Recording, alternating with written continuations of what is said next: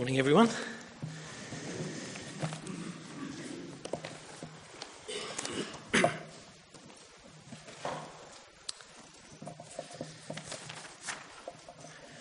Wonder if um, things in the news this week have caused you to ask any questions. Um, should I read or watch Fifty Shades of Grey? Should we forgive and forget events like the bombing of Dresden? Should men and women convicted of abuses against children be locked up forever with no prospect of release?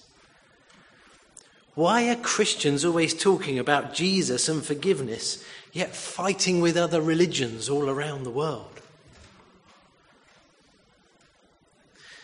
Well, as we look at the passage today, we might not find these precise situations mentioned in so many words. But I believe our passage today, Jesus answers those questions.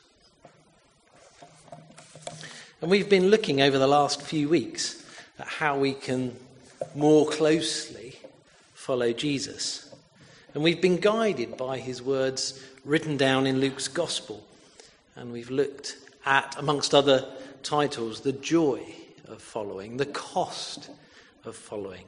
And now we come to look at following Jesus alongside other people. And well, following Jesus is one thing, following Jesus alongside other people, well, perhaps that's something entirely different. Maybe having others alongside you spurs you on and encourages you and inspires you and even sustains you. Well, it should, and it does. And I think we're very good at that. But it doesn't always work just like that. And this morning we'll look at some pretty tough things that Jesus tells his followers, and it relates to how we follow Jesus alongside other people who are also trying to follow Jesus. So let's look at our reading here from Luke 17. I think that's on page 1051.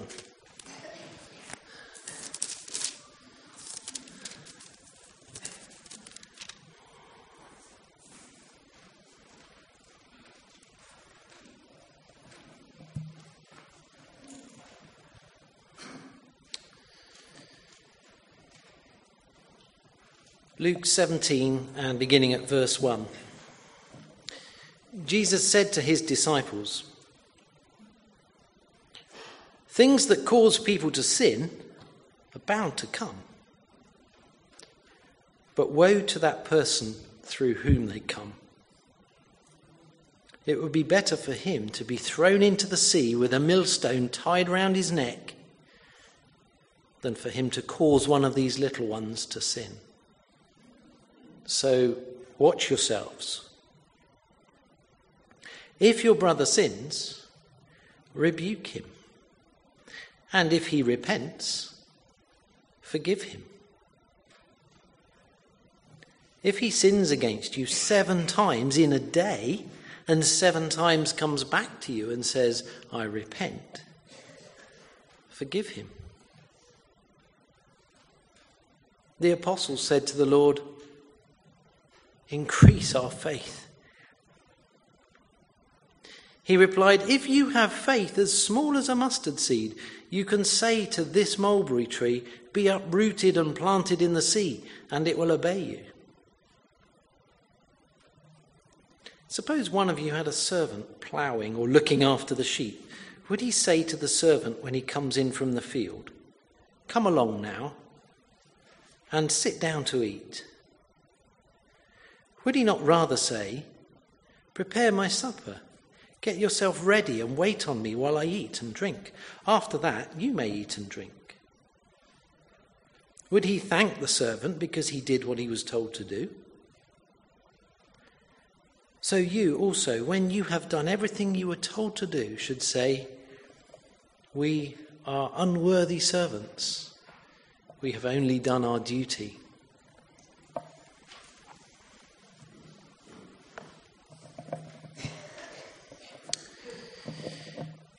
There is a lot in here, and like many passages in Luke, there's a richness that encourages us to look deeply. However, there's also a simple truthfulness that cannot be escaped and must be acted upon if we're to count ourselves as disciples, followers of Jesus. A lot of this does relate to sin, though, so I think it's worth looking at the question very briefly what is sin? What is sin? I think sin readily splits into two different types. The first being things that we should do that we do not or cannot. A bit like missing a target. So, for example, the commandment love the Lord your God with all your heart and love your neighbour as yourself. If we don't do it, it's a sin, but it's really hard to do, and we find that we, we can't or we don't. That's called a sin of omission. And then there are others, things that we should not do, but then we actually end up doing. Um, and these are sins of commission. So um, the command to do not covet, and, and then we go and do it. So there are two types, really. The third thing about sin, I think, that's important to realize is that the Bible says we have all sinned. That's me, that's you, that's everyone in the world. We have all sinned, and the penalty for that is death, eternity without God. So when we think about sin, it's pretty serious. In fact, it's about as serious as it can get, really. So, what of this passage then, and these things here that Jesus says that I think are actually, they're not difficult to understand, but they're pretty difficult to do? The first one watch yourselves. Make sure you are not the cause of sin in others. But Jesus knows that there will be things that cause people to sin. So, by implication, then, Jesus knows people will sin. He knows that you and I are going to sin. It's no surprise to him. He's saying this to his disciples, his followers. He knows they're going to sin. And our sin does not make God look on us differently than before we sinned. And I think that's really important to realize because if we don't realize that, we might think that the more we sin, the less God loves us. Or the more we disappoint God, or can we? Or the more we disappoint Him, even for Christians, then, or the more we sin, the more we disappoint God. Well, that's, that's not the case. And for Christians who've accepted that forgiveness and now put their trust in Him, we may even think that we can't serve or worship because of our sin. But Christ knows our sin, and He knows we will sin again. It is going to happen. So, there will be sin among the followers of Jesus. He says so himself. However, here the statement is very clear don't be the cause of it. Woe to those who, through whom that sin comes. Is there a difference then between causing sin and actually sinning? Well, it would seem so here. Perhaps being a cause of sin implies a planned or premeditated action that causes others to sin. So, for example, during the time of Christ and under the law, the Sabbath was strictly kept. And there were very, very strict rules. um, which fortunately we don't uh, have to worry about now. But one was about walking on the Sabbath. And you couldn't walk too far. So if a Roman soldier came up to you when you'd just timed it to perfection and finished your walk and thought, right, I've done what I need to do today, and said, You carry my stuff for a mile, you're obligated to do it. But you've now sinned.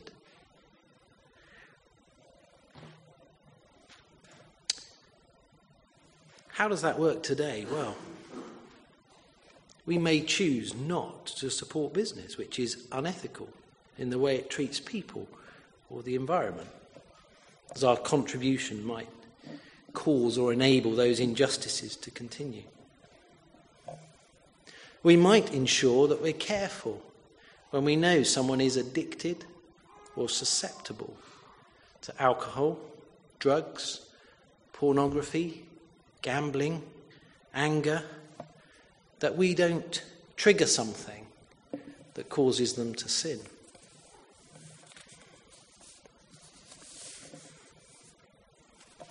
There does seem to be an implication here as well of little ones, that our children and young people are to be particularly looked after in this respect.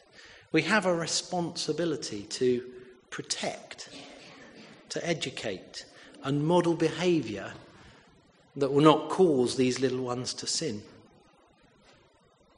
And we might like to think of that as in the present, looking at a now situation, or perhaps take a longer term view and consider the future as well. One last point here. We might be tempted in a global society to think that this sort of action is really the responsibility of nations and governments and businesses and other big groups. But Jesus is talking to his disciples, his followers, as individuals. So our individual actions should not be the cause of others' sin. And that is described as an action. And the implication here in verse 3 is if, that we, if we do nothing or disregard this, then we will cause others to sin. Jesus says, Watch yourselves. And then we move on to this second part.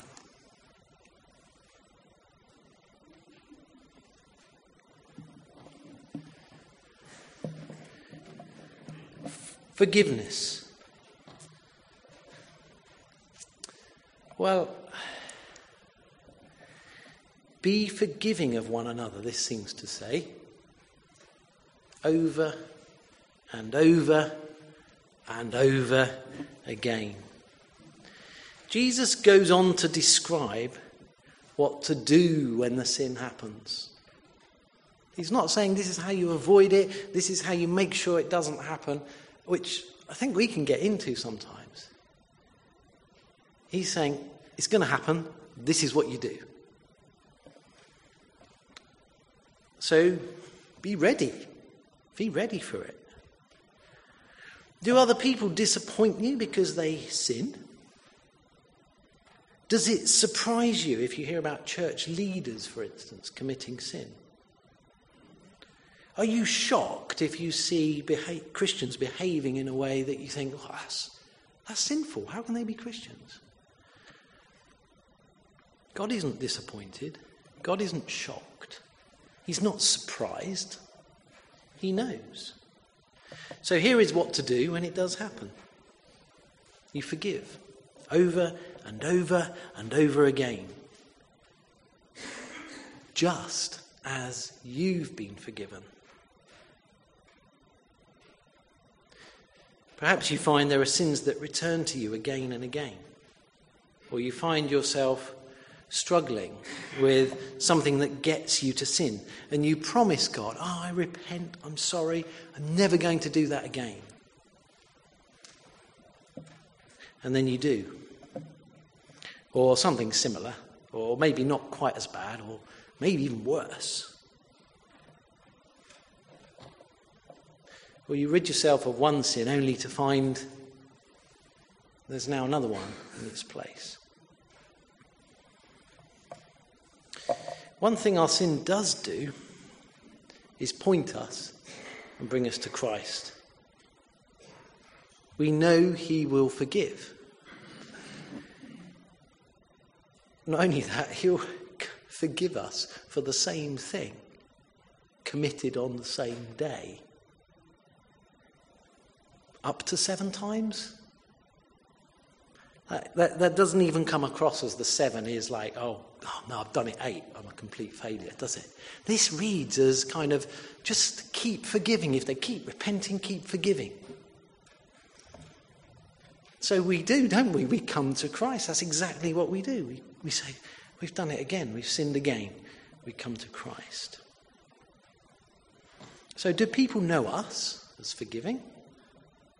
Do people know us as people who are gracious and who just give out undeserved favour? And we're generous when someone deserves nothing or maybe even a punishment. Well, that's what we get from Christ. So then, as his disciples and followers, this is what we seek to pass on to our brothers and sisters in Christ. When, not if they sin and seek forgiveness. Uh, one thing I think as well we learn here, and it's taken me a while to, to grasp this perhaps as a parent and in teaching my children, saying sorry really does not mean it won't happen again. And I think there are a few things that we quote and we get into, like forgive and forget, and sorry means you won't do it again. These aren't necessarily right. This is not what Jesus is saying. And being really sorry for something you've done or something that's been done against you, it doesn't mean it won't happen again. Even taking a punishment for that action doesn't mean it won't happen again. Those who suffer physical abuse, sexual abuse, those who are emotionally abused or subjected to repeated atrocities, they know that only too well.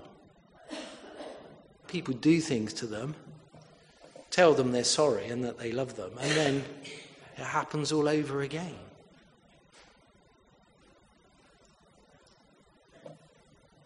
The sin or person is not necessarily in our power to control. What we can guarantee, though, is that if it does happen again, we can forgive again in Christ. That is in our power to do.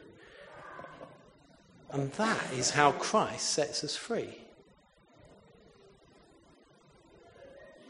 No wonder the apostles exclaim, increase our faith. Because not only is this an incredibly hard, almost impossible thing to do, it's hard to believe that it is the thing to do.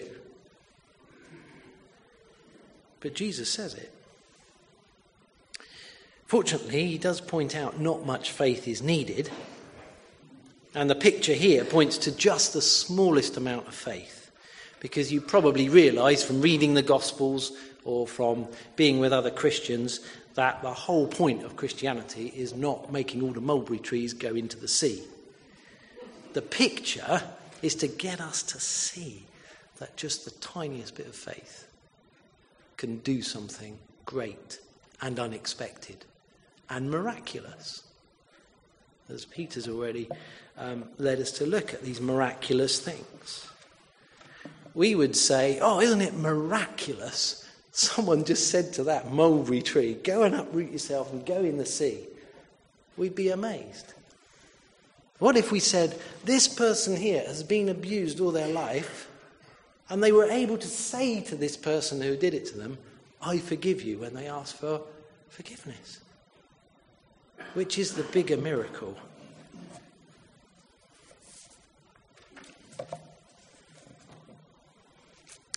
Lastly, Follow as a. We are servants. You are servants. Take on a servant attitude. Hold on a minute. Did we really sign up for that? servant, duty, responsibility, work. Not things we generally get too excited about, I would suggest.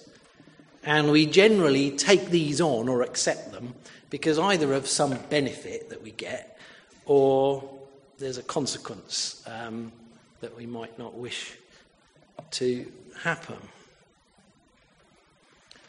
If we could have the benefit or avoid the consequence without doing all the servanthood stuff, the duty and the responsibility and work, maybe we would opt for that. But not always.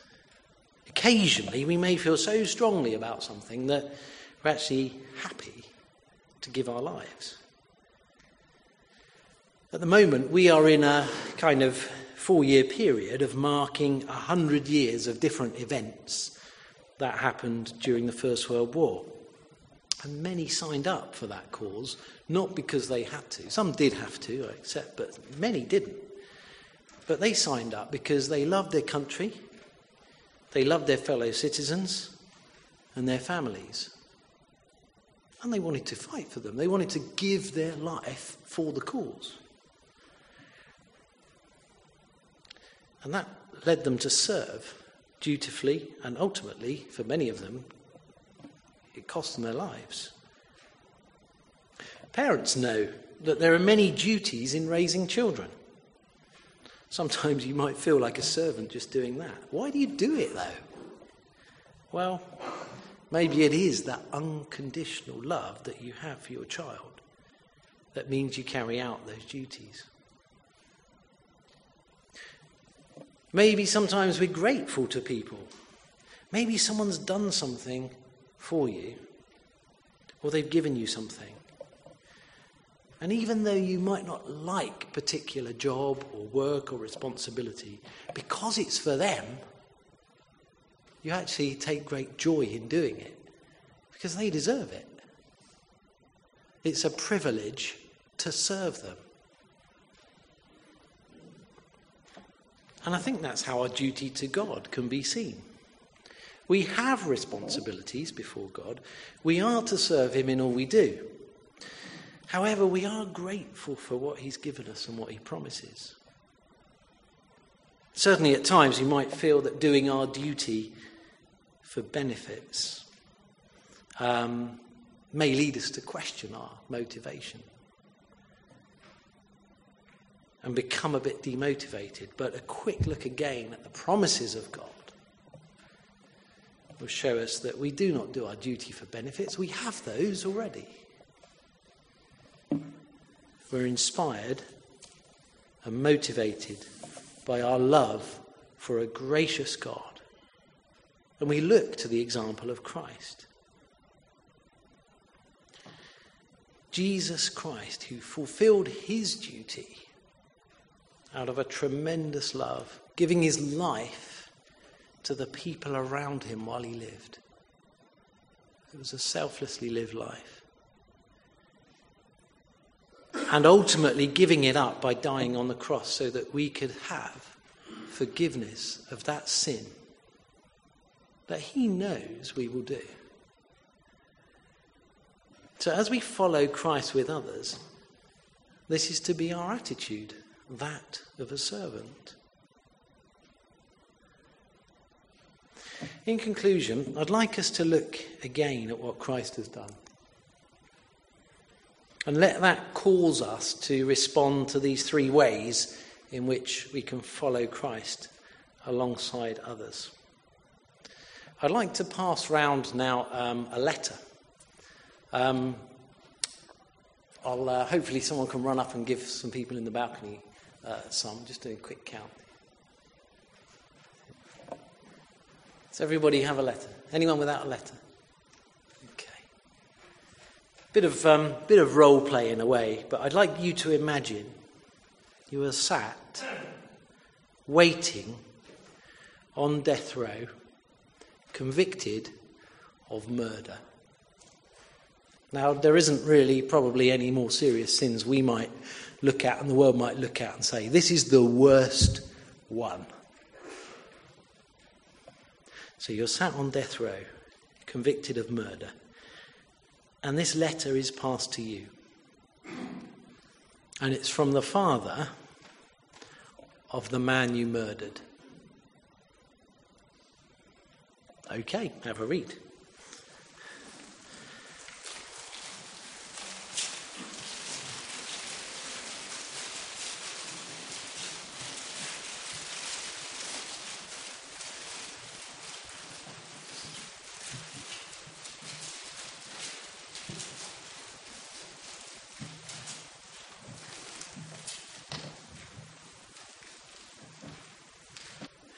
God created a world.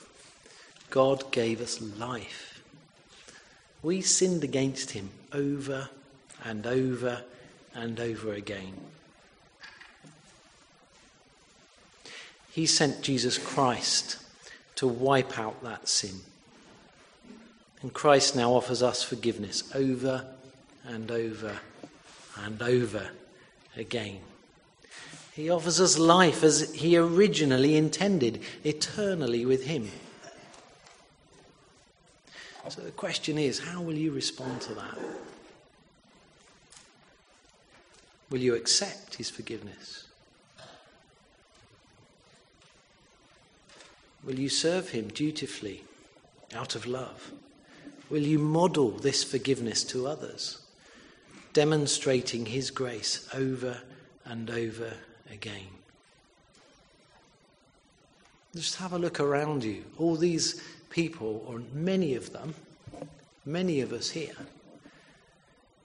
we've received the forgiveness of Christ. We've received that together. We're in the same position. We all mess up. And yet, Christ has come to each one of us and said, I forgive you. How can we not forgive each other? In a sense, this letter is an invitation to belong. We've been thinking about belonging during this next few weeks. The letter is an invitation to belong, to respond by joining with Christ. What if we can just take a few moments of quiet, and then I'm going to. Um, ask you to um, perhaps come and put your envelope in the bin and pick up a card as a response that might um, then jog your memory. Uh, but let's just take a, a few moments of quiet.